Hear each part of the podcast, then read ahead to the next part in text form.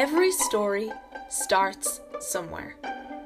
In this podcast, we'll take you to the four corners of Ireland, from craggy cliffs and bare topped hills to bog drowned fields and sacred wells. Who knows where we'll end up? In the 1930s, the National Folklore Commission asked school children all over the country to collect stories and folklore in their local area. Thousands of children went home to their parents, grandparents, and neighbours and gathered tales of the past from their elders. These were local tales about magical hills, miraculous lakes, and life saving wells dotted across the landscape. These stories form the basis for our adventure. But come with us now as we join our storyteller. I wonder where we will begin today. This is Where the Story Begins.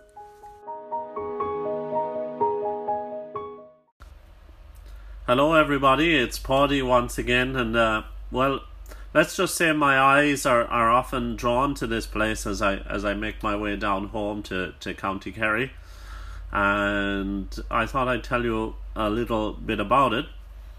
So the ruins uh, of a castle they stand pretty lonely. They look to me anyway, on the banks of the River Shannon. But don't be mistaken, listener.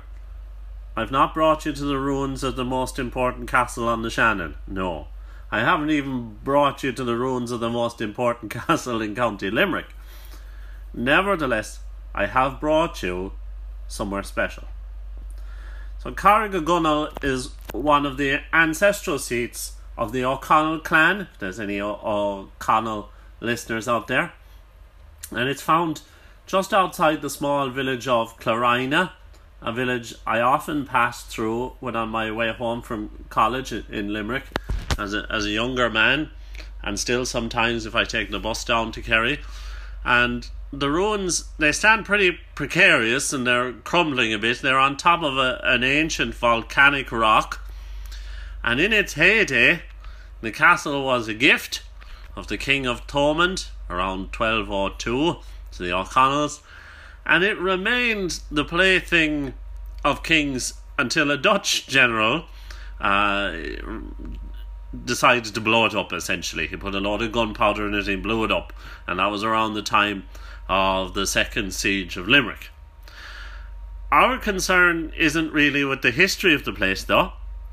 It's rather with the history that Limerick mothers and there, uh, I know many good Limerick mothers. Very, uh, and these Limerick mothers they whispered to their children these stories in ages long past of an enormous witch, a candle, and a troop of brave warriors known as na Fianna. So Gráinne was a hag. She was an enormous witch, and she perched on a rock beside the Shannon for many years. Her hair was black it was a twisted mess, and it covered her whole body. Her nose was a whirly, swirly kind of root like looking thing, and at the tips of her double jointed fingers were not ordinary nails, but massive spikes. Her gaze was terrible, for her eyes were like gaping chasms into hell. Most horrible was the stink of her breath that made birds drop from the sky. Her idea of a hobby was to cause death suddenly, without warning, to otherwise healthy, happy people in the prime of their lives. For this, she had a magic candle made from her own hair, the spleens of badgers and stoats, gone off stout, hurtful lies told to those in mourning, and the fumes that came up from the chimneys of fairy mounds. For a candle holder, she had the skull of a man betrayed by his true love. She thought it great fun to put the candle on the top of her rock and watch the people drop like flies. Before too long, though, the whole of County Limerick became a no man's land, where even the High King feared to go and word came to Finn McCool that something simply must be done. Finn McCool sucked his magic thumb, in which resided all of the knowledge and wisdom of the universe, and he determined that Regan, or Reagan as they'd say in the States, would be a man for the job. Not much is known about Reagan, except that he had with him a magic cap, given to him by the druid Cuno of Lochlan. The working of the magic was unknown to Regan at the time. All he had been told by the druid was, You'll know what to do with it when the time comes. But when Regan reached Limerick, it soon became clear how the cap worked. For any time a beam of light would fall on Regan, the hat would come alive on his head, fidgeting and foostering its way down over Regan's eyes. Imagine a more lively version of the sorting hat, and you're halfway there. Steep were the volcanic rocks as Regan made his way up Carrigogunnell, and most of the time he was completely blind. The hag was so cocksure, so prideful, so full of hubris, she had never expected anyone to make it up the rock. She hadn't planned for this, that's for sure. Regan snatched the candle from the hag's grasp and flung it into the Shannon, where it hissed and gurgled its hot way down beneath the dark waters. Regan now prepared himself for the fight of his life, as the hag clawed and bit at him. But the magic hat jumped into the air, becoming larger and bigger like St. Bridget's cloak.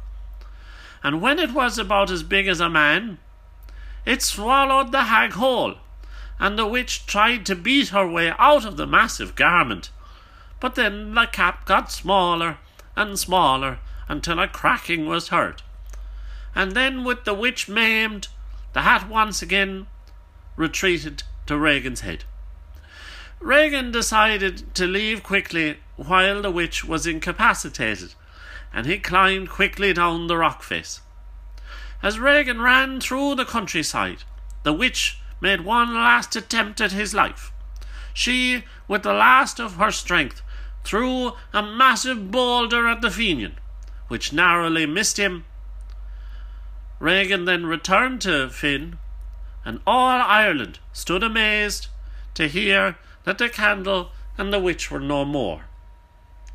So that is the history of brave Regan and the hag of Carrigogunnell.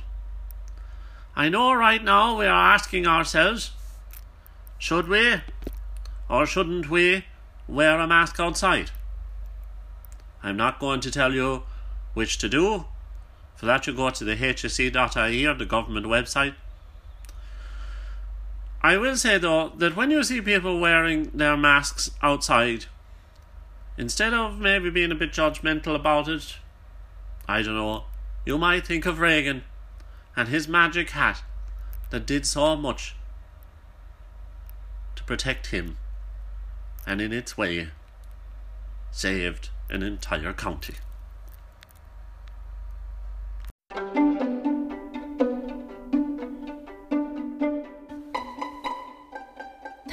For joining us on this episode of Where the Story Begins, brought to you by the National Leprechaun Museum.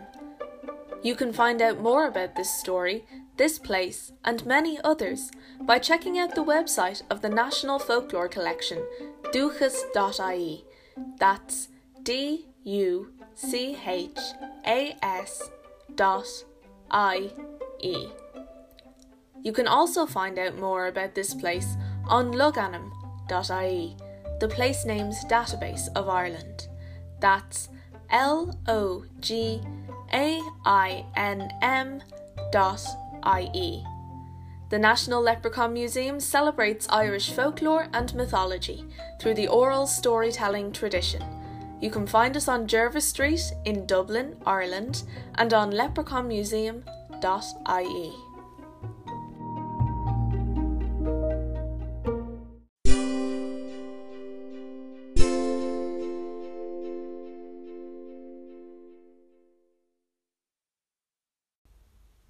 Today's Seanfhocal An rud is massa le duine ar da neadidir sé, nach é láir a é. The very thing a person dreads most in the world could be the best thing for him.